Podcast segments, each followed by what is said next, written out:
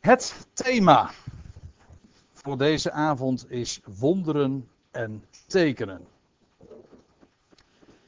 En ik weet niet wat u met dit onderwerp hebt, heeft, maar ik kan me haast niet voorstellen of iedereen hier in deze zaal die, die heeft wel iets met dit onderwerp. In elk geval vragen daarover of uh, in een ander opzicht dat u geconfronteerd wordt met, met allerlei beweringen daaromtrent. En ach, er, als u geen onbekende bent in kerkelijke Jeruzalem, zoals dat heet, dan, dan weet u de, hoe, hoezeer dit thema ook hoog op de agenda staat. Genoteerd van vele christelijke organisaties. En ik moet zeggen zelfs dat het in toenemende mate het geval is. Niet alleen maar in wat voorheen de evangelische wereld genoemd werd, maar ook in de, in de kerkelijke wereld, zelfs tot in de rooms-katholieke kerk aan toe, is dit een thema wat enorm sterk zich aandringt.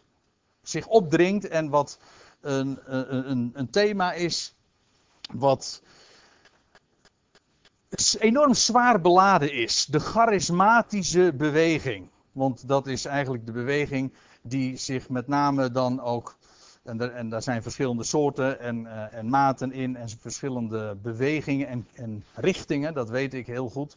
Maar de charismatische beweging is zeg maar de, de overkoepelende naam. Die staat voor die beweging die vandaag promoot dat er wonderen en tekenen zouden moeten zijn en dat dat nagestreefd moet worden. En op allerlei wijzen worden we daar wel mee geconfronteerd. Er wordt geadverteerd, er wordt reclame gemaakt. Hier ziet u een bord, in Engels, kennelijk in Amerika of in Engeland, zal wel Amerika zijn, want het staat er zo sensationeel. miracles happens every day at Winners Chapel, Living Faith Church. Nou, daar moet u dus wezen. Nou, trouwens, uh, miracles happens every day, dat geloof ik onmiddellijk, dat is ook zo. Er eh, zijn zoveel wonderen en als je je ogen niet in je zak hebt, dan, dan zie je gewoon ook uh, elke dag wonderen. En sommige dingen zijn zelfs een wonder boven wonder, laten we wel wezen. Maar hier wordt uh, met wonder een speciaal soort wonderen bedoeld, namelijk het, de, het bovennatuurlijke, of hoe je het ook maar formuleren wil, de, de sensatie. Met name genezingen, profetieën, spreken in vreemde talen, tongen spreken, eh, noemt men dat. En denk maar aan deze naam, TB Joshua. Een man in uh, Lagos in Nigeria, Nigeria waar uh, heel veel de laatste jaren om te doen is geweest en nog steeds. Een man die vele duizenden, zo niet tienduizenden all over the world uh, aan, aantrekt. Mensen die vanuit delegaties van, die vanuit Nederland vertrekken richting Lagos en daarna de Synagogue of All Nations. Uh, ik geloof dat het zo heet. Ja, ik weet het haast wel zeker. De, de synagoge van alle naties. Uh, want zo heet die kerk van hem. Daar naartoe gaan en daar massale bijeenkomsten bezoeken om daar genezing te ontvangen. Want hij is de prophet. De prophet TB Joshua. En hij wordt vereerd. Hij wordt uh, niet voor niks Joshua genoemd, want het, hij is eigenlijk gewoon Jezus. Want daar komt het op neer. Zo uh, presenteert hij zich ook. En, uh, of in ieder geval, hij maakt heel veel vergelijkingen met, met wie Jezus was en wie hij is. Hij wordt op een enorm voetstuk ook geplaatst. Nou, dan kan ik nog wel even doorgaan hoor, want je hebt. Uh, dan heb je de, de bekende Duitse Reinhard Bonke. Die, al, uh, die ook overal in de wereld, met name in Afrika, ook de belangstelling trekt, maar ook in Azië, geweldige massa-bijeenkomsten houdt in, in tenten. Dan ja, in tenten, in een tent waar geloof ik wel honderdduizend mensen in kunnen. Ik geloof dat hij de grootste tent ooit heeft laten maken. En die tenten die, uh, die zijn iedere keer weer gevuld en die worden. En daarin wordt de sensatie gepredikt van, van wonderen en tekenen. En wat dacht u van deze naam? Benny Hinn. Niet te verwarren met Benny Hill, want dat was een komiek. Dit is deze ook trouwens, maar uh, hij afficheert zich niet zo. Ja, ik, sorry dat ik een beetje oneerbiedig doe. Mag ik misschien helemaal niet uh, met deze eerbiedwaardige mensen. Maar ik, ik wil helemaal niet veroordelend vanavond doen hoor, begrijp me goed. En, maar het neemt niet weg dat ik nou niet al te veel respect heb. En ik doe er in ieder geval niet aan mee, laat ik dat op zijn minst dan mogen zeggen, om hen op een voetstuk te plaatsen. Wat wel allerwege gebeurt, want dit zijn enorme wonderdoeners. En uh, mensen gaan daarop af. En deze man, deze Benny Hinn, die heeft in de Engelstalige wereld zijn dagelijkse, geloof ik, of, of in ieder geval zijn wekelijkse shows op de televisie. En uh, hoge kijkcijfers haalt die man. Allemaal natuurlijk weer doordat hij het spektakel ook zo op de voorgrond plaatst. Ja, en dan heb je, om wat dichter bij huis te blijven, ook nog de wondertekenbijeenkomsten in Leiderdorp, in de Levensstroomgemeente. Onder leiding van Jan Zeilstra, een leerling van wijlen Johan Sebastian Maasbach. Zo was het toch? Maar Johan Maasbach, daar eh, uit die, eh, uit die kerk komt hij. En ook hij trekt in Nederland bijzonder, bijzonder veel aandacht. En in, uh, ik heb hier ook nog een plaatje van een uh, gemeente in Aalsmeer, die mij uh, wel weer erg goed bekend kom, voorkomt. Omdat ik zelf uit Aalsmeer afkomstig ben. In de jaren dat ik zeg maar zelf nog jong was. een tiener, twintiger, toen werd die gemeente ont, ontstond die gemeente in, in Aalsmeer vanuit uh, een uh, hervormde kerk. En eerst eigenlijk als koffiebar werd dat uh, gestart. Maar later werden dat echt compleet charismatische bijeenkomsten. En inmiddels heeft deze gemeente, de LEG heet dat, de Levend Evangelie Gemeente, een nationale en zelfs, heb ik begrepen, internationale uitstraling. Nou, et cetera, et cetera. Ik bedoel maar met deze inleiding te zeggen die uh, voor sommigen misschien wat, uh, wat badinerend is. En dat kan ik me wel voorstellen. Maar goed, dat, ik word straks wat serieuzer. Maar uh, ik, ik, ik, wil dit ook zomaar naar voren brengen om, u aan, om aan te geven hoe actueel dit thema is. En als je zelf al niet, geen vragen hebt over dit onderwerp, gewoon omdat je met de schrift bezig bent en je, je gewone vragen stelt, stelt van, ja, wat betekent dat dan alles? Dan word je er wel gewoon mee geconfronteerd door het nieuws dat je, ja, dat je hoort via de kranten of via de radio voor de televisie of vrienden of bekenden die je erop attenderen op zulke bijeenkomsten, op zulke wondertekenbedieningen, zeg maar. Dat alles roept de vraag op: wat zegt de schrift over deze dingen? En welke betekenis hebben wondertekenen in de Bijbel? Want ik uh, wil u vertellen dat ik vanavond het helemaal eigenlijk niet over de charismatische beweging ga hebben. Ik heb het eventjes als opstapje gebruikt om aan te geven hoe actueel het thema is. Maar voor de rest laten we het onderwerp gewoon weer terzijde. Ik, de, deze avond beoogt echt bijbelstudie te zijn. En dan moet ik er nog eventjes als excuus op voorhand zeggen dat het bepaald geen uitputtende studie is. En zelfs geen alomvattende studies. Dat wil zeggen, geen alomvattende studie, want ik, het is niet zo dat ik het onderwerp van alle kanten probeer te benaderen en u een, zo'n totaalbeeld daarvan wil geven. Het is in wezen een Bijbelstudie waarbij met name de aandacht gevraagd wordt voor, voor wondertekenen. En in welk perspectief ze gezien moeten worden. Dat wil zeggen, bij welke gelegenheden ja, dat is die laatste vraag. Bij welke gelegenheden zoal vinden ze in de Bijbel plaats? Is daar, zit daar een structuur in? Zit daar uh, een, uh, een, een, zodanig idee achter dat je kunt zeggen van wondertekenen hebben die en die betekenis? Nou, dat zijn zoal vragen die ik vanavond onder de aandacht wil plaatsen. Buitengewoon actueel, ook buitengewoon belangrijk. Kijk, uh, om nog eventjes één ding te noemen over wat ik eh, zojuist al even aangaf over de charismatische beweging. Kijk, er komen vragen zoals deze. Als God ooit in de dagen van het Nieuwe Testament, in de dagen van de Evangelie, dat de Heer Jezus hier rondwandelde, maar ook daarna in de handelingen, in het boek Handelingen, als hij toen die wondertekenen kon doen. En ook dat ze massaal gebeurden, lees je, lees je Bijbeltje maar. Waarom dan vandaag niet meer? Is Gods hand soms te kort? Kan hij het nu niet meer? En is het geen ongeloof wanneer we zeggen van ja, dat was voor toen en nu niet meer?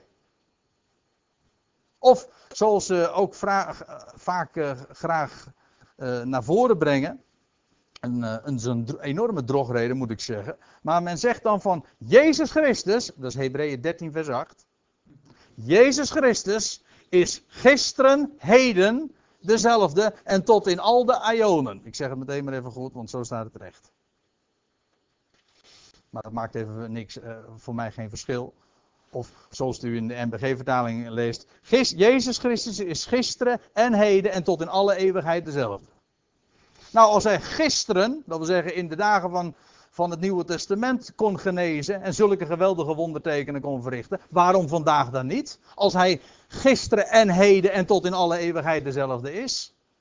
Ik zei, het is een drogreden, want het feit dat iemand dezelfde is, gisteren, heden en in de toekomst, dat wil nog niet zeggen dat hij altijd hetzelfde doet en hetzelfde handelt. Er is immers, als je leest het maar eens na in Prediker 3, er is voor alles namelijk een bestemde tijd. Er is een tijd van oorlog, er is een tijd van vrede, er is een tijd van zwijgen, er is een tijd van, van, van zwijgen en een tijd van spreken. Er is een tijd van ziekte, er is een tijd van gezondheid, et cetera, et cetera. Het feit dat hij, Jezus Christus, dezelfde is, wil nog niet zeggen dat hij altijd hetzelfde doet en in, het, in dezelfde wijze zich presenteert. Hij is vandaag de verborgene, straks niet meer.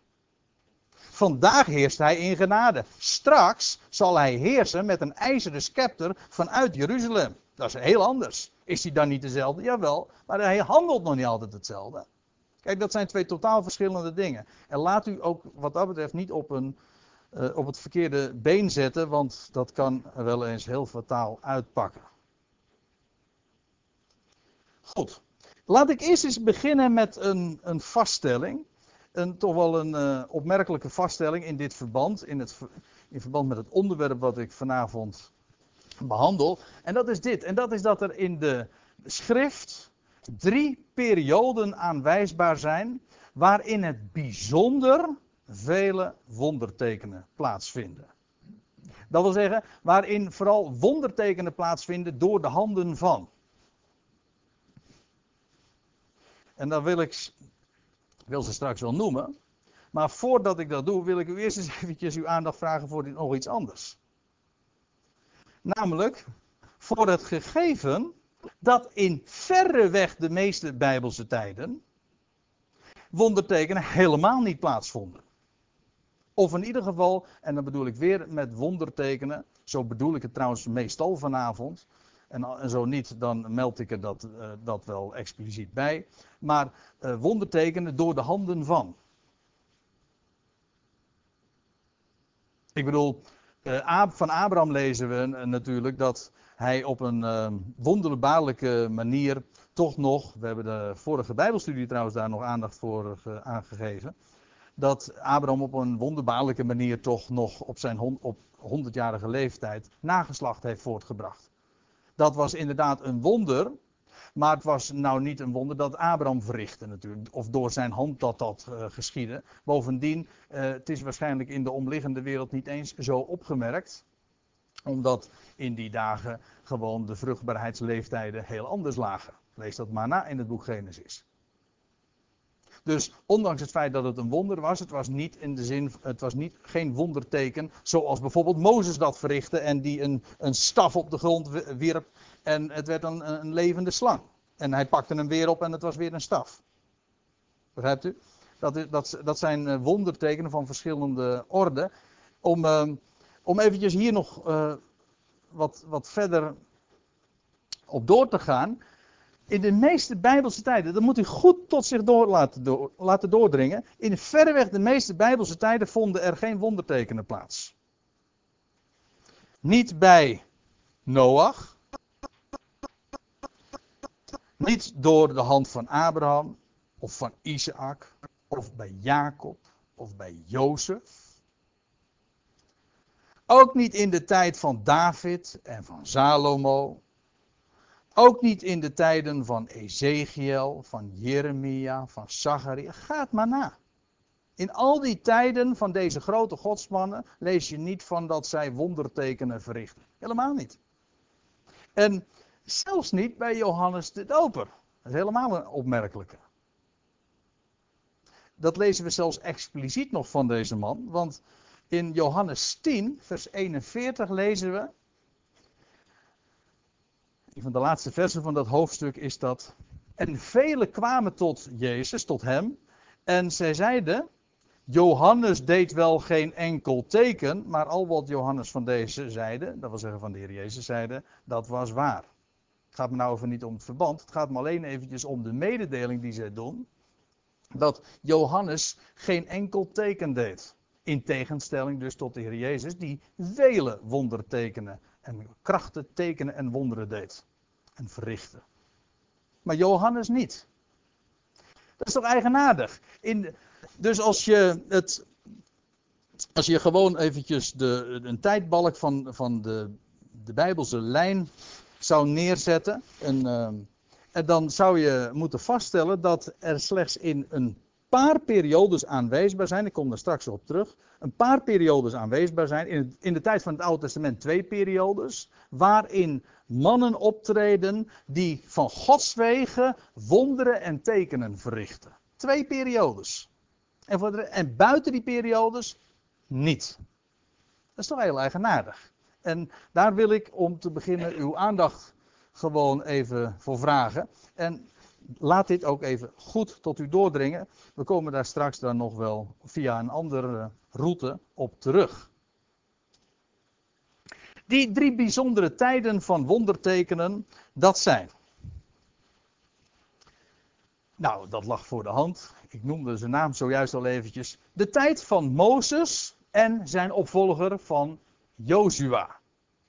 Vinden we, in die tijd lezen we van vele wondertekenen. En dan denk ik, om maar even één ding te noemen, de, de verrichtingen die Mozes deed daar aan het hof van de farao en daar in het, uh, in het land van Egypte, die zijn natuurlijk uh, alom bekend. Maar ook daarna in de woestijn heeft Mozes vele wonderen verricht. Maar ook daarna, jo Mozes opvolger, Jozua, heeft uh, wondertekenen verricht. En dat denk ik, eventjes, dat, dat is de eerste die me eventjes te binnen schiet.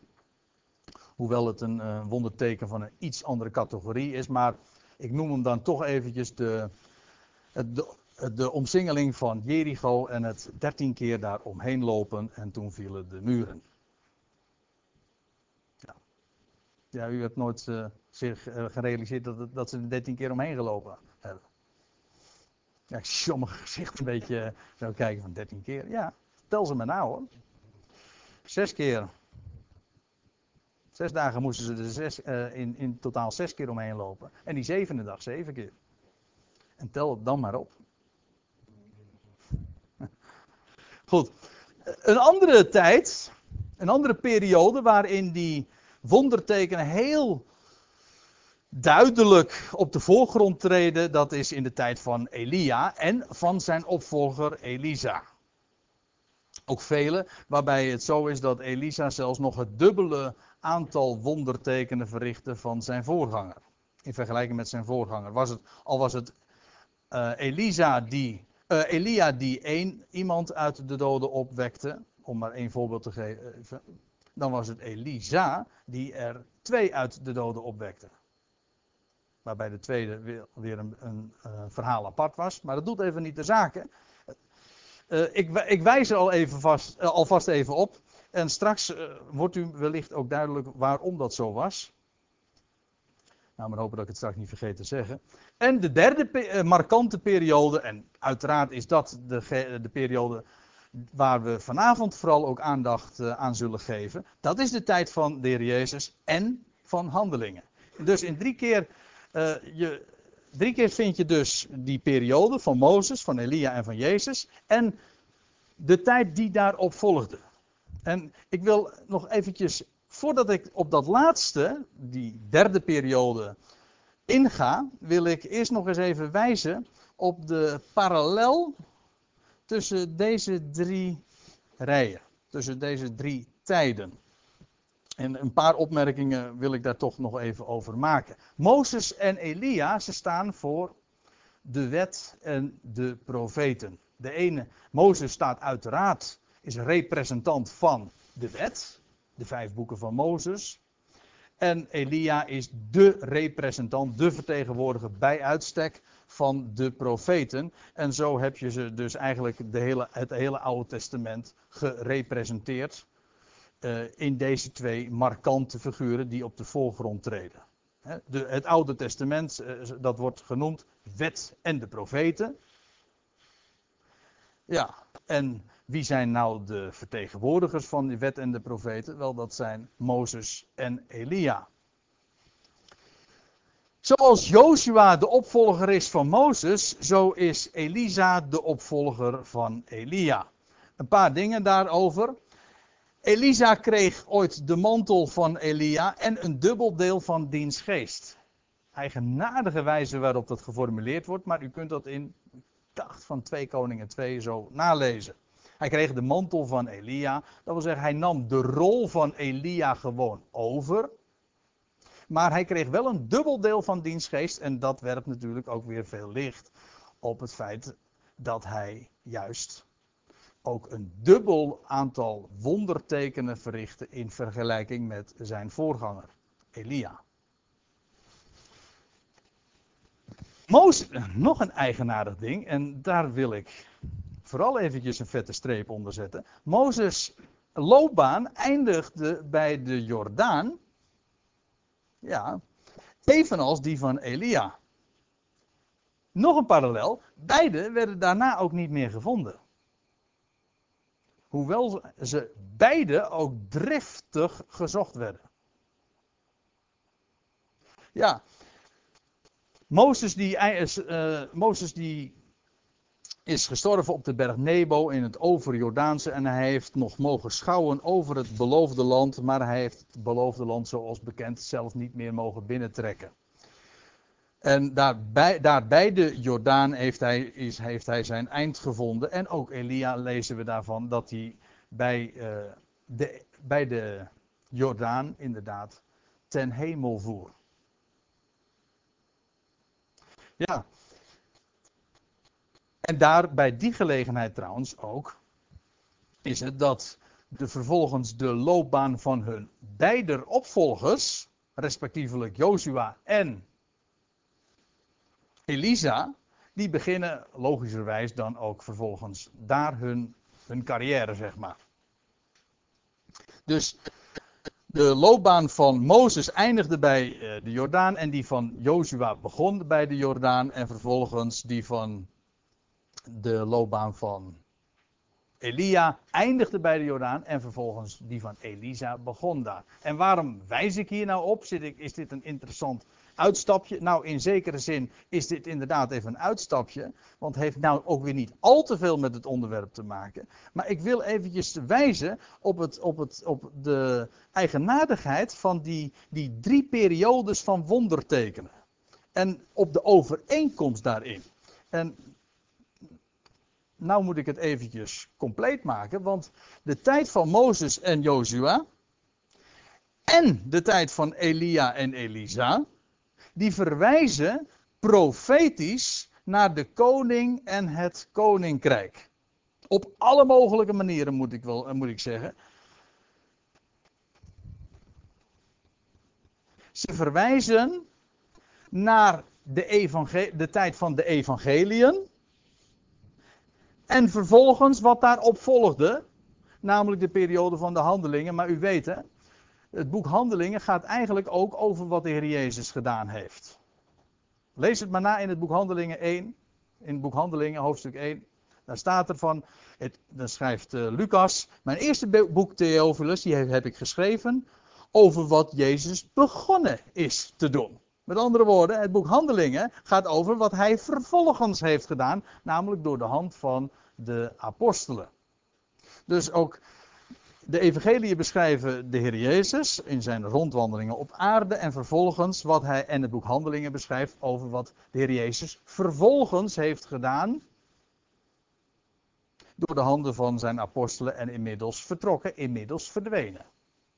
En wat daartussen zit, ja, dat is dood en opstanding. Maar u begrijpt wel dat dood en opstanding juist ook gedemonstreerd wordt, geïllustreerd wordt, getekend wordt, juist door de Jordaan. Want de Jordaan is bij uitstek een beeld van de dood. Ja, en de doortocht door de Jordaan is daarmee dus een beeld van het door de doodsjordaan heen gaan. En dus van sterven en van opstanding. Geef toe.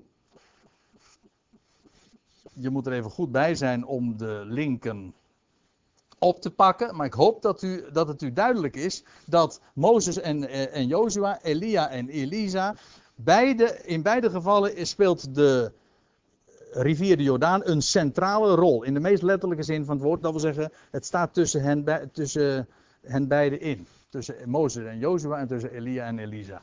Maar eigenlijk in beeld ook tussen de Heer Jezus en dat wat daarop volgde in het boek Handelingen. Is het ook weer dood en opstanding. En dat is waar de Jordaan een uitbeelding van is. Ik geef toe, het heeft niet direct te maken met de vraag van wonderen en tekenen, maar het laat wel de structuur zien van die verschillende perioden. Ik hoop tenminste dat het u duidelijk is. En als het u niet duidelijk is, laat dit even rusten. Het was het moeilijkste gedeelte van de avond, dus wees, wees getroost. We gaan nu wat, uh, wat concreter worden. Uh, de Messias aangekondigd. Kijk, van de Messias lezen we natuurlijk in het Nieuwe Testament dat hij geweldig wonderen, wonderen en tekenen verrichtte. En het waren zijn geloofsbrieven ook. Ze bewezen dat hij de Messias was. Maar hoezo bewezen ze dat hij de Messias was? Wel, de Messias, de gezalfde, was aangekondigd. Al vele duizenden jaren lang in de schriften was de komst van de Mashiach aangekondigd, ge, voor, uh, geprofeteerd, voorzegd. Op alle mogelijke manieren. En er was aangegeven waar hij geboren zou worden. En hoe dat zou gaan. En wie hij zou zijn. Uit welk nest, als ik het uh, even oneerbiedig mag zeggen. Hij zou komen. Uit wiens, uit welke telg hij zou voortkomen. Alles met precisie is het voorzegd. En zelfs het tijdstip is aangekondigd. Wanneer het zou zijn. Maar hij, van hem wordt tevens gezegd dat hij inderdaad zich zou bewijzen, zich manifest zou maken door geweldige wondertekenen van Gods wegen te verrichten. Ik zal er één noemen. In het boek Jezaja vind je er meer, Jezaja 49, maar ik noemde nu expliciet nu even één, en wel die uit Jezaja 61. Ik noem hem omdat hij later namelijk in het Nieuwe Testament ook weer wordt aangehaald. Nou, in Jesaja 61, vers 1, daar staat: De geest des Heren, Heren is op mij, omdat de Heere mij gezalfd heeft. Eventjes pauze. Mij gezalfd heeft, dat betekent in het Hebreeuws gewoon, mij tot Mashiach heeft gemaakt. Mij tot, als ik in het Grieks zeg, dan zeg ik, mij tot Christus heeft gemaakt. Want zowel het eh, woord Messias als het woord Christus betekenen beide Christus. Het ene is Hebreeuws of afgeleid van uit het Hebreeuws en het andere is afgeleid uit het Grieks. Dus het gaat hier over de gezalfde, over de Mashiach. Hij heeft mij gezonden om een blijde boodschap, een goede tijding, of zoals ik zelf graag zeg, een goed bericht te brengen. Ja, .nl denk ik dan altijd aan ootmoedigen. Oh ja, een, eh, pardon. Een, een blijde boodschap te brengen aan ootmoedigen. Om te verbinden gebrokenen van hart. Om voor gevangenen vrijlating uit te roepen. En voor gebondenen opening der gevangenis. Om uit te roepen een jaar van het welbehagen des Heren. En een dag van braken van onze God. Om alle treurenden te troosten. Eventjes uh, tussendoor. Let er even op hoe dat zich hier verhoudt. Hè. Ik heb er bij de Bijbelstudies wel eens vaker op gewezen, maar ik kan het niet nalaten om het nog een keertje te doen. Er staat een jaar van het welbehagen des Heren en een dag van wraak. Wraak en toren duurt in verhouding met Gods welbehagen en met het bewijs van zijn liefde altijd maar kort. In dit geval is het een verhouding van 1 op 365.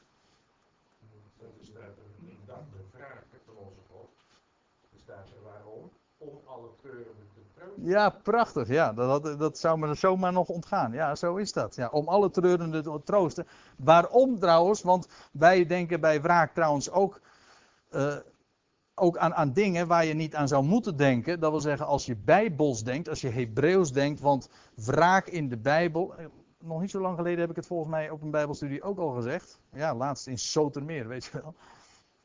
Toen. Uh, dat is ook zo. Daar heb ik toen daar nog op gewezen. Het woord wraak is namelijk niks anders dan rechtsherstel.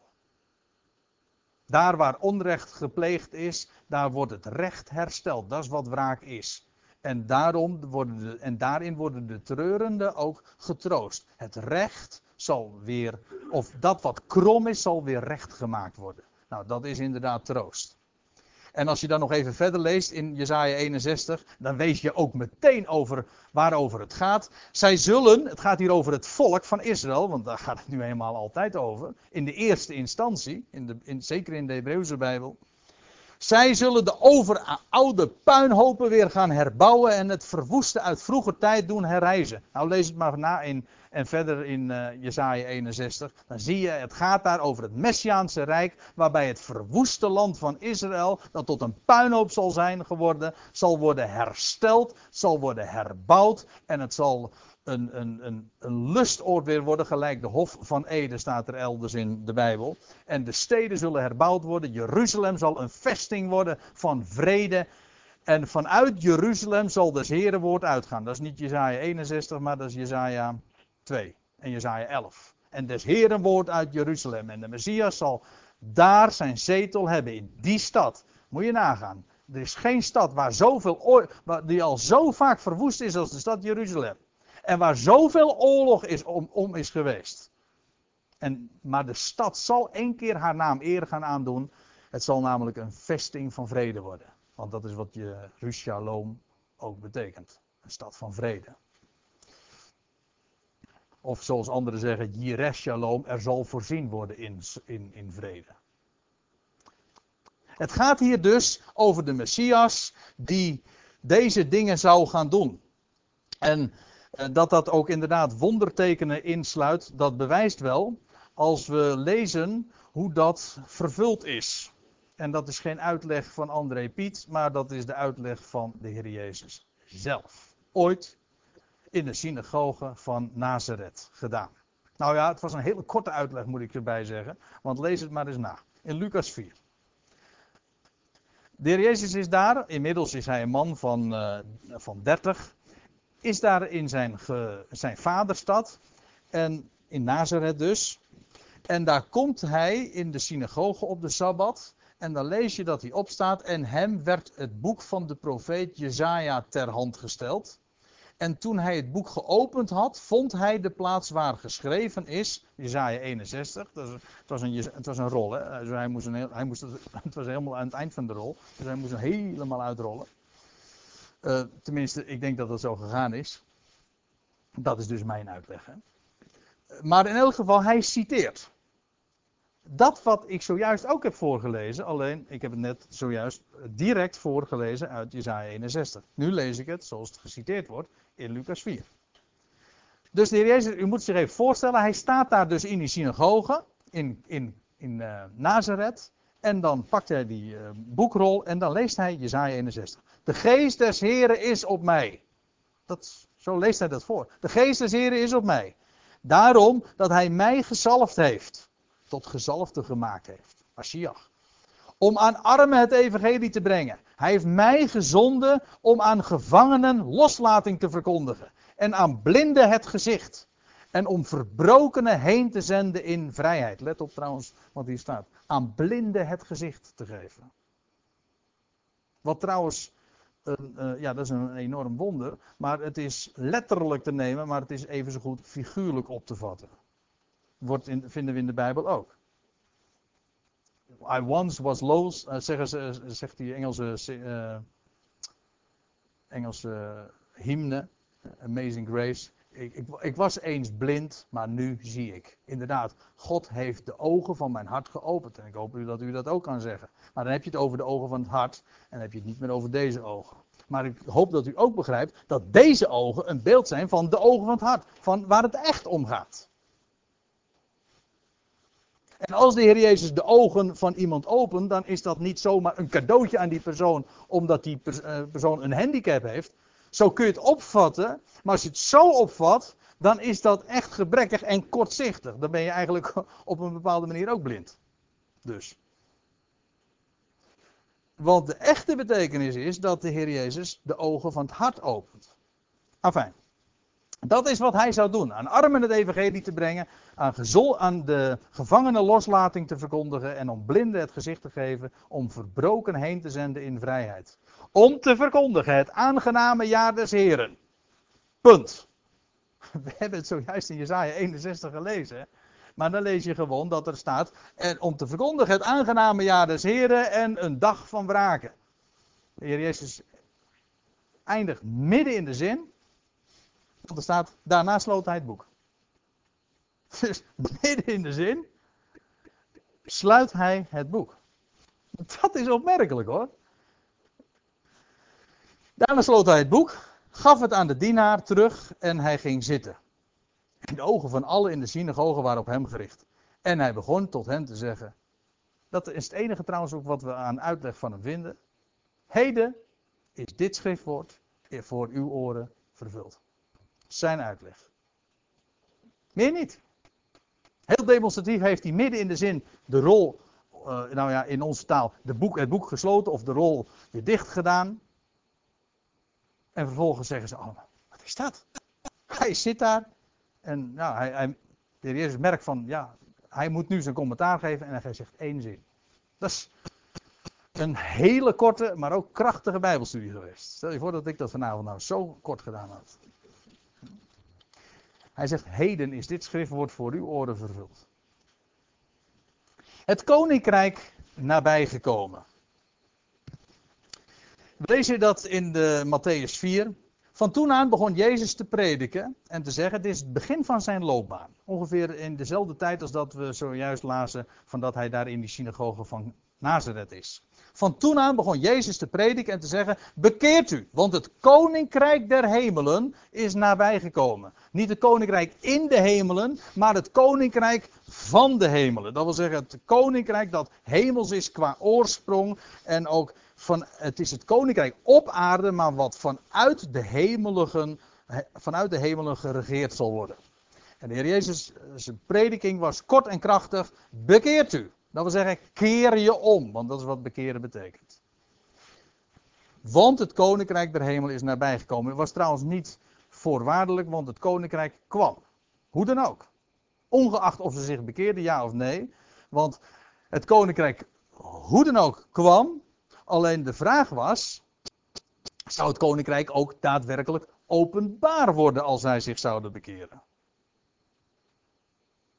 Nou, nou zeg ik het trouwens ook niet helemaal goed. Het koninkrijk zou openbaar worden als ze zich zouden bekeren. Maar ook al zouden Israël zich niet bekeren, zou het koninkrijk toch komen. Maar dan eerst in een verborgen gestalte. Ik laat dat eventjes nu rusten. Misschien dat ik daar straks nog even op terugkom. Maar ik wijs nu nog wat, uh, op wat we verder lezen in Matthäus 4. Daar staat in vers 23. En hij trok rond in geheel Galilea. En hij leerde in hun synagogen. Israël dus. En hij verkondigde het evangelie van het koninkrijk. En hij genas alle ziekte en alle kwaal onder het volk. Onder het volk, Israël. Let er even op dat er staat hoe die, hoe die twee aan elkaar gelinkt worden. Het evangelie van het koninkrijk. Hoezo het evangelie? Wat, wat was de blijde tijding aangaande het koninkrijk? Nou, het koninkrijk was nabij. De koning was nabij. En hij zou koning worden juist door zijn dood en opstanding. En in zijn opstanding zou hij als koning inderdaad manifest worden zou hij daadwerkelijk ook de gezalfde zijn. Hij is namelijk gezalfd juist doordat hij de geest ontving in zijn opstanding uit de dood. Wel, dat was het evangelie van het koninkrijk. En in dat verband lezen we, en hij genas alle ziekten, let wel, alle ziekten. Hè? Laat u, niet, laat u wat dat betreft ook niet misleiden. Want er wordt natuurlijk vandaag zo vaak verteld. Dan ga je naar een of andere spektakel-evenement. En dan heb je een ziekte. En dan kom je weer ziek terug. Of nog zieker meestal. Want ja, dan heb je, je, hebt je al je hoop erop gevestigd. En dan, ben je, dan heb je nog eens een keertje de frustratie dat je vervolgens uh, niet genezen bent. Terwijl je zoveel verwachting had. En ik zal je vertellen, dat maakt ziek hoor. Frustratie. Ja, precies, dat staat in spreuk al. Een langdurig hopen maakt het hart ziek, ja. En als je al je hoop ergens op vestigt en je komt zo zwaar teleurgesteld terug. En echt dan in ander opzicht trouwens nog zieker. Want ik zal je vertellen dat als je dan ook nog eens een keertje te horen eh, hebt gekregen. Dat als je niet genezen bent. Dan komt dat omdat je niet goed genoeg geloofde. Nou, gefeliciteerd als je met zo'n mededeling vervolgt. Eerst de frustratie dat je niet genezen bent. En dan vervolgens krijg je nog eens te horen, je gelooft niet goed genoeg. Dus je gaat met een schuldgevoel en doodziek weer naar huis. Veel zieker ben ik van overtuigd dan nog, dan als je uh, gekomen bent. Genas alle ziekten. En je leest nooit in de evangelie van mislukking. Nooit. Ja, en als er een keertje een mislukking was, ik want ik ken wel een uitzondering hoor. Maar toen lag het niet aan het patiënt, maar aan de genezer. Tussen aanhalingstekens in dit verband natuurlijk. Wees maar die, uh, dat de discipelen toen de Heer Jezus daar op de berg was. Oh, oh, daar zit weer zoveel typologisch aan vast. Maar de Heer Jezus was op de berg en daar beneden waren ze aan het tobben, weet u wel. Die, die discipelen. En toen probeerden ze een maanzieke te genezen. En dat konden ze niet. En dan zei de Heer Jezus: dat ligt niet aan die man. Nee, dat ligt aan jullie. Die genezer. Die geloofde niet goed. Ja, het is precies omgekeerd als wat vandaag ons al, altijd op de mouw gespeld wordt. Goed, dan zeg ik er toch weer eventjes iets over, de, over die charismatische beweging. Ik kan het dan toch niet nalaten. Maar het contrast is, dat springt van het scherm af hoor. Hij genas alle ziekten en alle kwaal onder het volk. Je leest dat heel, trouwens heel vaak. Ieder die tot hem kwam, hij genas ze. Nou, Matthäus 9, vers 35. Jezus ging alle steden en dorpen langs en leerde in hun synagogen. En hij verkondigde het evangelie van het koninkrijk en genas alle ziekten en alle kwaal. Dat is exact hetzelfde verhaal. Lucas 10.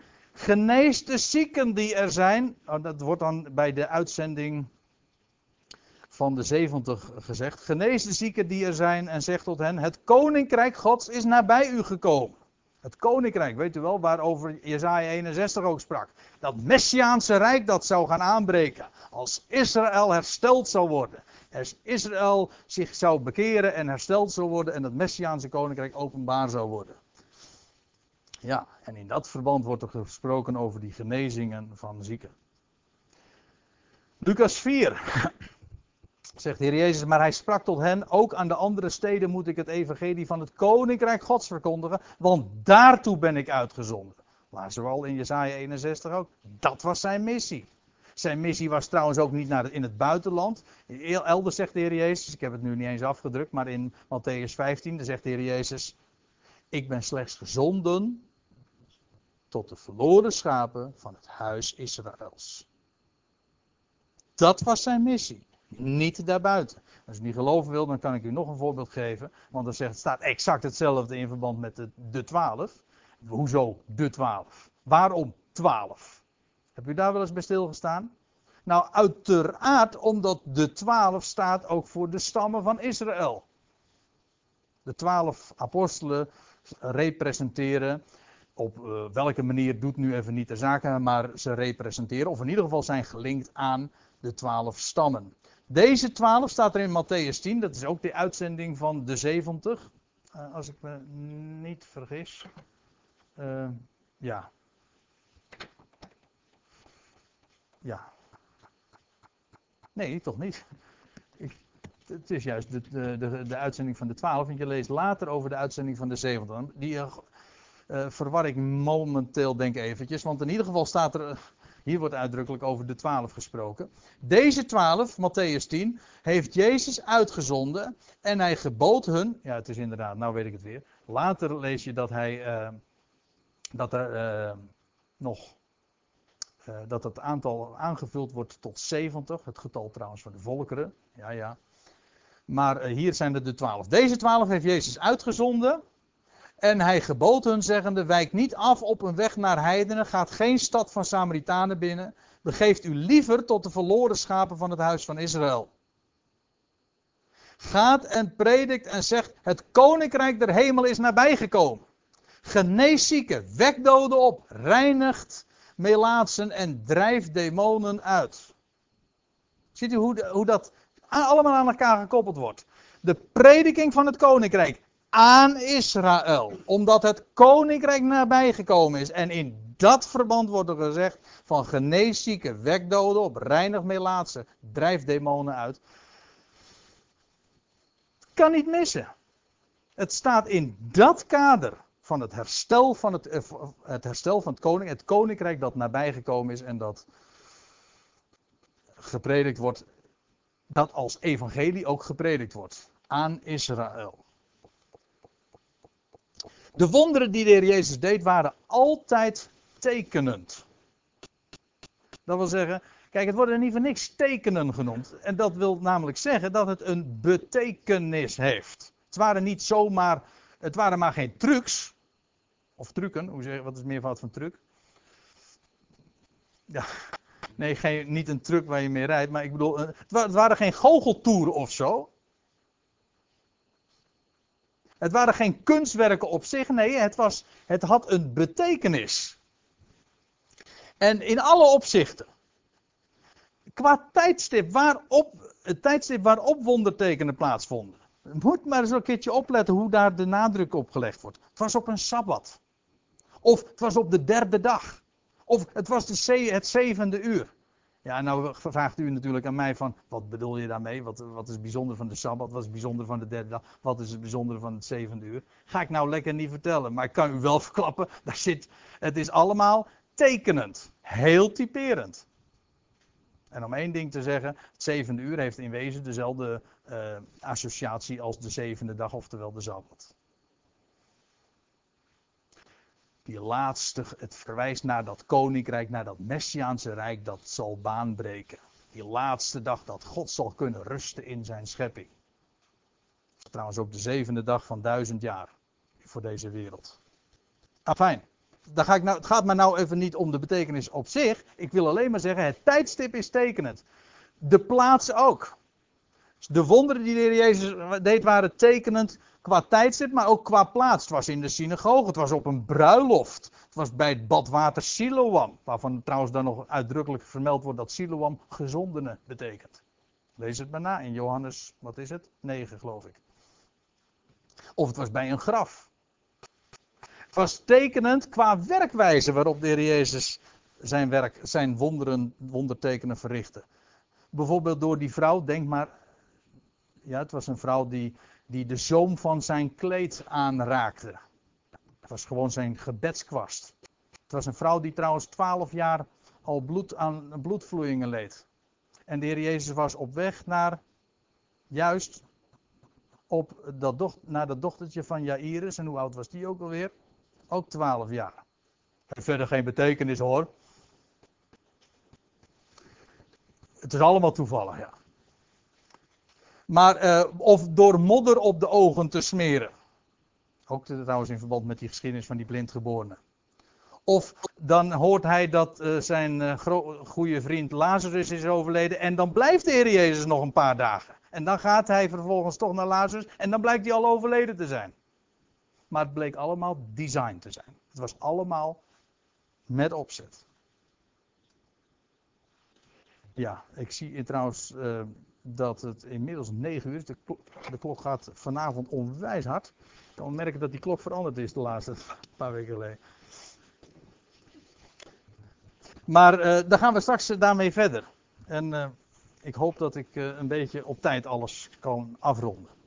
We drinken een kopje koffie.